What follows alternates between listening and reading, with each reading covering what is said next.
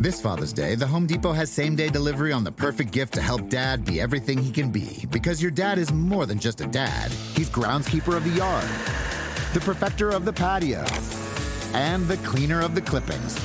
Let the Home Depot help power dad's doing with the convenience and gas like power of Milwaukee cordless outdoor tools. Plus, get up to $150 off select Milwaukee tools. For everything dad is, find the perfect gift at the Home Depot. How doers get more done. Order select and stock items by 4 p.m., subject to availability. New headsets. Big day in the podcast world. You never thought this day would come, and yet here we are.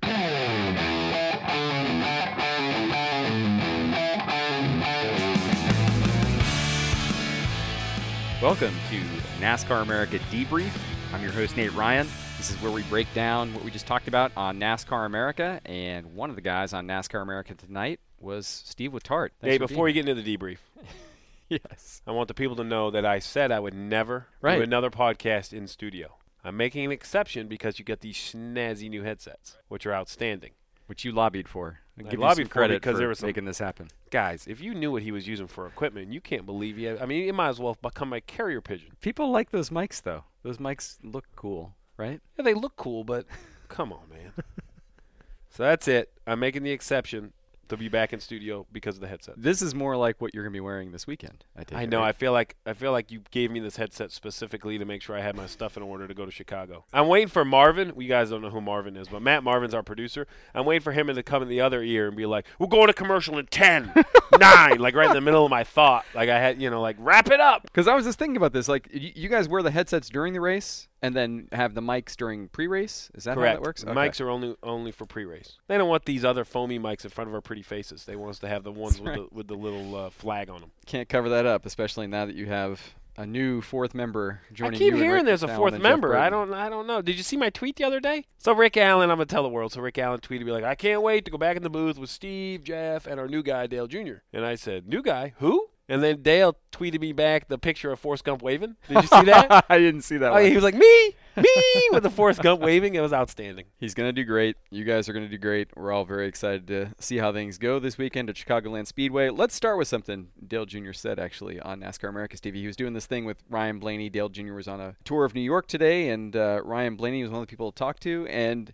he was talking about how he was a little bit weirded out that someday he might be asked by the uh, NASCAR NBC production crew to go do an interview with a driver such as Ryan Blaney. He said that might be a little bit weird. So I'm wondering for you, I've asked Dale Jarrett on this podcast this before. When you switched over from being in the garage for almost 20 years to being on this side of the fence, did you go and talk to other crew chiefs and feel them out and kind of warn them? You didn't. This is did why I think it's funny. It was Dale Jr. I had my first sit down interview with was Dale Jr. and it was weird, but it was fun to do. But it was weird. No, you know, I just bebop in and start talking to him. You know me. I, I, I've never really met a stranger. Let's go all the way back to year one. The first time I rolled up into a Penske truck, Paul Wolfe and I are friends, but I remember Pe- Paul's instant look was kind of like, "What in beep beep beep beep beep are you doing in my truck?" and then instantly I could see that go to, "Oh yeah, Oh, he wait. works for the TV Yeah, folks." He's not the enemy anymore. right? But For the most like part. for that maybe 15 seconds, I thought Paul Wolfe was going to throw down on me. and I was and I was worried because he's in pretty good shape. I'm like, this is going to be bad. What am I going to do? Are there like unwritten rules there? The crew chiefs never step into You, uh, you else's would you would knock, crack the door open. Hey, Okay. is Paul there? Oh yeah, come on up. You, Yeah, you would never just right up into the holler. Right. Yeah, oh, yeah. That's not. A, yeah, that would be grounds for a butt kicking. So you know, so but so but I was a TV guy, so I kind of opened the door and walked up in. I was talking to his truck driver a little bit, and he was cool. Made a cup of coffee, and then I took a couple more steps towards the lounge, and he came down, and it was this awkward moment of, man, I'm I don't, I don't want to burn you with this coffee, but if it's my only defense, I'm gonna throw it on you and run if you're gonna try to come after me. And then we kind of laughed about it. He invited me up in the lounge, and, and you know, but it t- it is taken you know, when your identity is that as a crew chief, it takes a long time for those guys to see you as something different. Now, when they see me, they they come right over, they talk, they're great. But you know, with technology, what I've learned is, as silly as this may sound, I try not to go in the garage and bother them because the schedules are really getting condensed and the drivers and crew chiefs are busy. But I send a lot of text messages. And I know that sounds impersonal, but it's it's a polite way of saying, hey, when you have time, please respond. I'd like to know X, Y, and Z about something. And, and they're all very uh, good about accommodating. Your advice to Dale Jr. though, for the most part, would be you can't worry too much about how these guys perceive you because if you're doing the job right and you're being honest and you're being truthful, feelings are probably going to get hurt. Right? Man, I work for the fans. I don't work for the drivers and crew chiefs. Right. I have a responsibility to the drivers and crew chiefs to portray it accurately, fairly, and do my homework. But that's where it ends. And there will be, I can assure Dale Jr. that someone will text me and says, "Man, I can't believe you said X." and you just have to be honest to yourself because that's the only good defense to those statements is well this is what i saw and this is what i saw it Yeah, this is what I believe, and if that upsets you, then I'm sorry, but people's feelings are going to get hurt when you tell the truth. i've learned most people in the garage area even if they don't like what you have to say if you can defend it with some sort of fact or preparation they appreciate your effort into covering the sport. And and that's that's good enough for me What about the media side of it? Because uh, Dale Jr. was sort of bringing up an interesting point when he was telling Blaney, like, doing an interview with you will be a little bit weird, you know. And Blaney was like, "Yeah, I'm not answering any dumb questions. Right, Every question's right. got to be spot." on." Uh, You know what the media's job is because you'd been interviewed countless times before you stepped into this role, but you'd never been the interviewer. You'd always been the interviewee. What's it like switching so roles? you know the advantage i have is we have someone like you you are a journalist not just a media member a true journalist. So you go out you uncover stories you report on stories.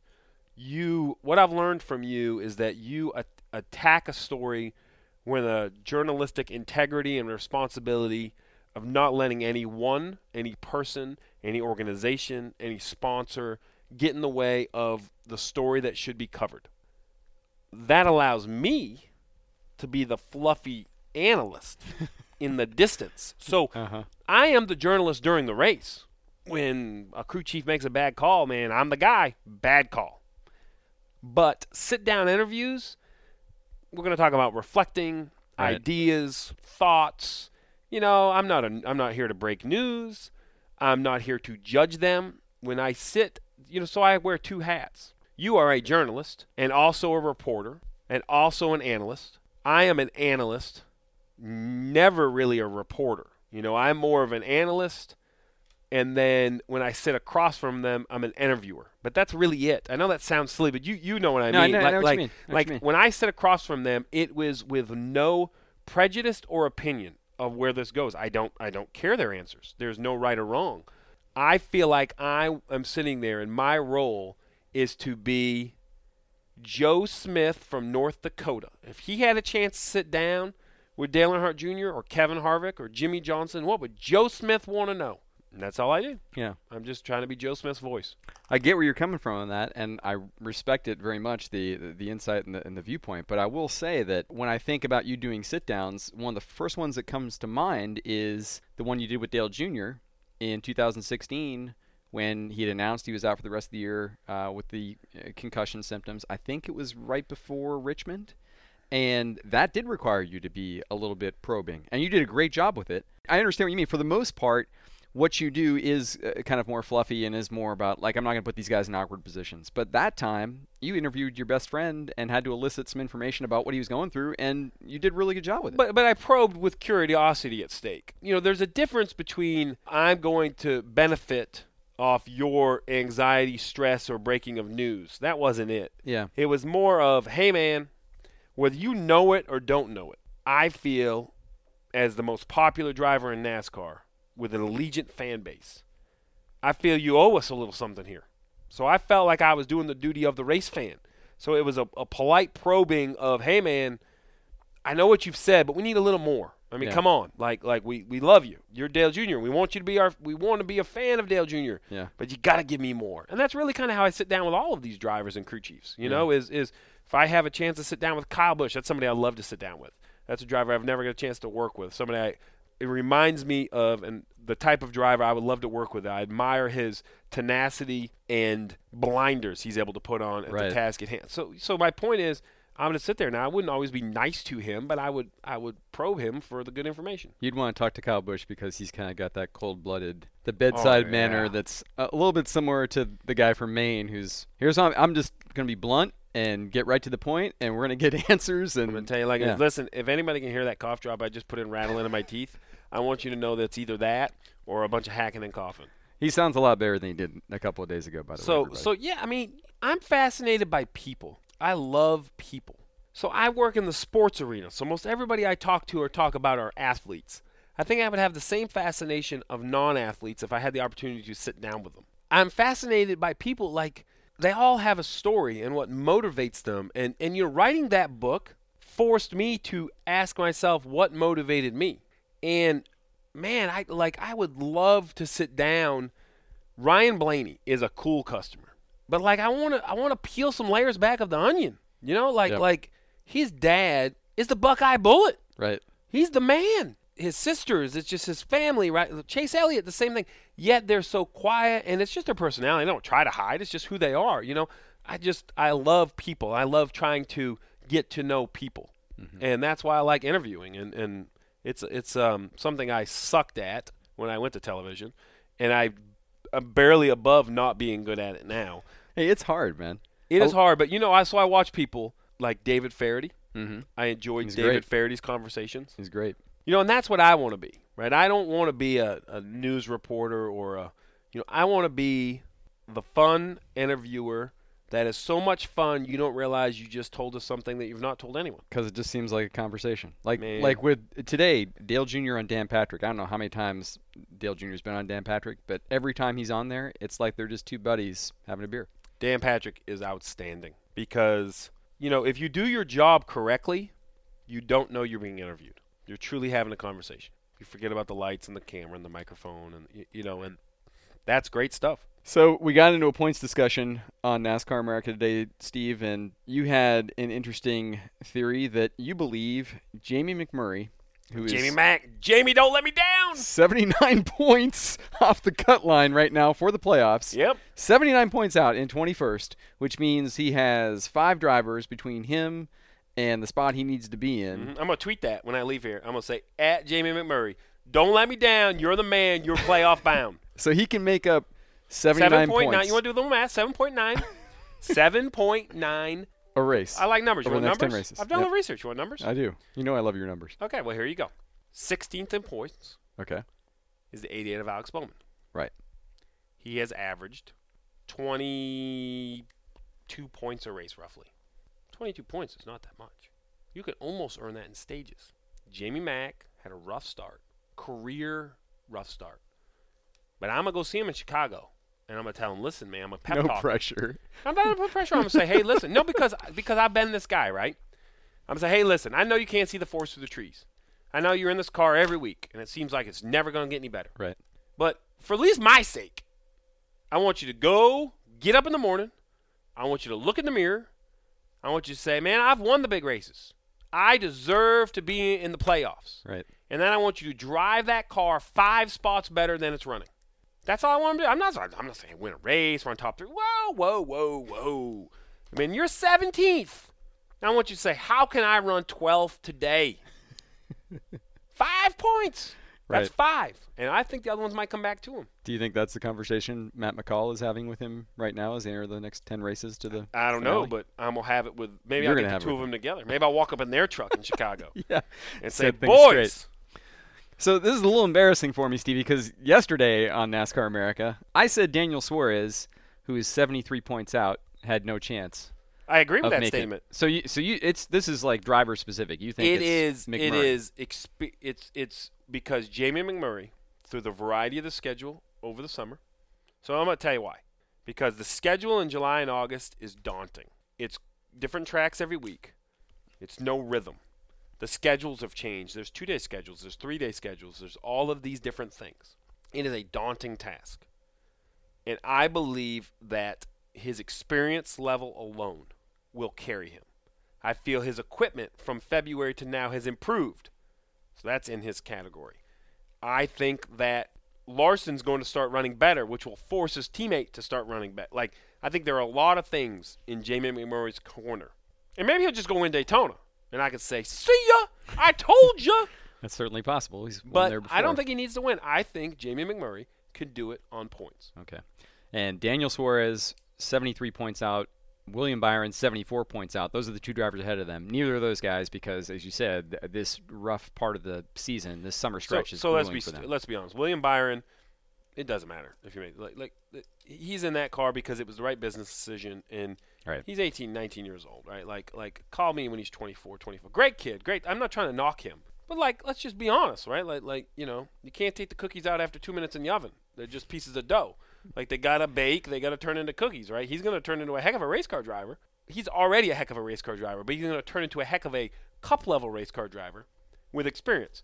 Daniel Suarez, I think much the same. He got thrown to the Wolves last year, a year earlier than probably anybody would have thought. So this is really like his rookie year. I think Daniel will do a wonderful job over time, but it's going to take time. One more points guy for you. Newman is 87 points out. The next slot behind McMurray. You- Not doesn't have the speed. He's got the experience, but maybe not the speed. So Ryan Newman makes the playoffs with consistency and creative pit strategy by Luke Lambert. The lack of yellows in the final stage of all these races have killed their strength. Because their strength is to be creative, and you can't get creative when it comes down to two green flag pit stops. So no, I don't think Ryan Newman Okay. has the ability. That was another point you made on NASCAR America. That was interesting. Too much green flag racing. Obviously, not something we Well, can it's control. not too much. But but it is in a way because as you, as you said, I mean you, you want the, the yellows to be natural aside from stages, but it does mix the field up and it does give teams a chance to make more adjustments. Say, but I didn't say too much green flag racing. What I said is True. I'll, I'll give you that. the lack of yellows is helping the dominant cars win the race and hurting the creative guys trying Right. to mix up the field. Like I'm okay with watching it. What I watched at Sonoma was outstanding. Outstanding. It was a heavyweight fight. According to my man Gluck's post, everybody didn't like it. I loved it. I thought it was probably one of the top three races of the year. Just that was outstanding. just based on Cole Pearn versus Rodney Childers. If you can't appreciate that, you don't know how to watch great racing. You better write Cole Pearn a tweet and Ronnie Childers a tweet and thank them that one of them was there. Because if you remove one of them, wait me. I mean, right? Because you Yeah. like Yeah. it would have. been It's a great battle, and that's I think the beauty. Listen, our drivers dominating, yes, but it's not a driver. It's drivers. It's still a hell of a race. It's a great race. And I'll tell you, the race for the points is going to get heated. Let let me tell you how this works. February, you get your guys together. Boys, it's to be a good year. We're going to Daytona. This is our year. You go to Daytona, you hit the West Coast swing. You can't make changes because you're on the West Coast. I mean, I give you all the analogies you want. Can't make changes. We've got West Coast swing. right. Then you get home from the West Coast swing. You got an off weekend, and you're like, all right, we're gonna make some changes. We're gonna get better. Then you blink and you've left Charlotte. Now it's Memorial Day weekend, and you're not any better. Mm-hmm. And now you've had a couple pit penalties, an uncontrolled tire. You broke one motor. You had two flat tires, a loose wheel, and next thing you know, you're 19th in points, and you're like, oh man, what am I gonna do?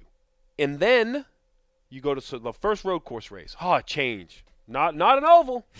We're gonna get him at the road course. We're just gonna stay on track, not do anything great, you know. And Sonoma blinks, and guess what? The same guys that were beating you at the two mile tracks and the mile and a half tracks, they beat you there too. And that's when you wake up. And then you come home, and now you see on your calendar, because now you're working on it, right? Now as a crew chief, like, I need to set up, Daytona? Wait, we've already been there once. Oh, yeah, that's your second trip. And then at that moment, when you've seen Daytona for the second time, panic is setting in. That the playoffs are coming, that that light in the distance is either the end of the tunnel or a train, and you have nine weeks to decide what it's going to be. And I'm telling you, you you watch. The cautions are going to go up. They're not going to go up at the front of the field, but Alex Bowman, Jamie McMurray, William Byron, Ricky Stenhouse Jr., Chase Elliott, Jimmie Johnson. I could give you all the names 11th through 18th. Their patients are they're going to be frazzled. And when Jamie McMurray is trying to pass Bubba Wallace and Bubba's not giving enough space, finally so Jamie McMurray's going to snap and he's just going to move him.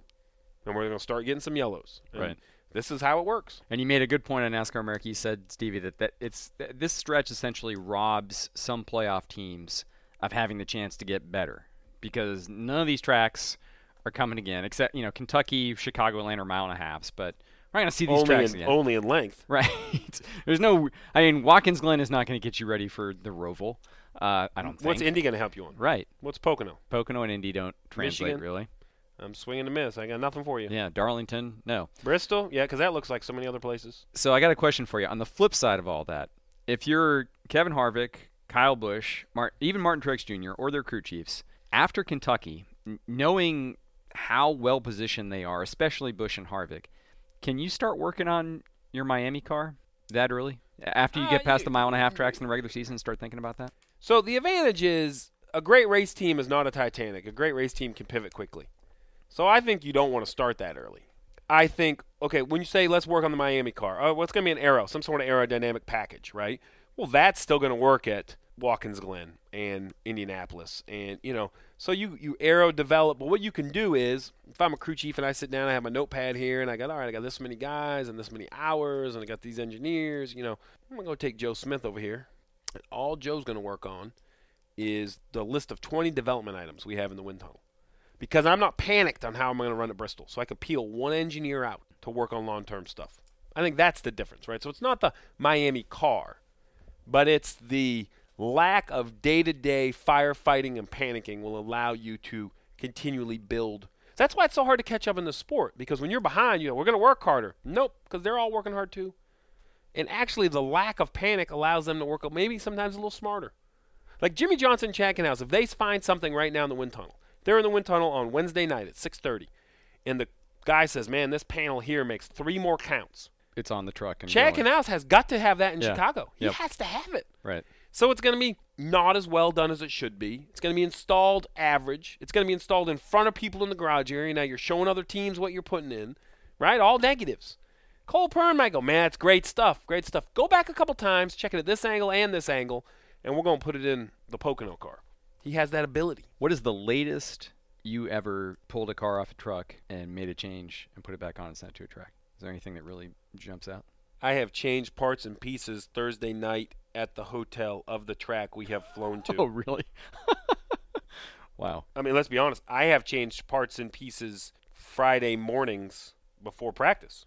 I have changed parts and pieces at Charlotte Sunday morning after practice. Forever.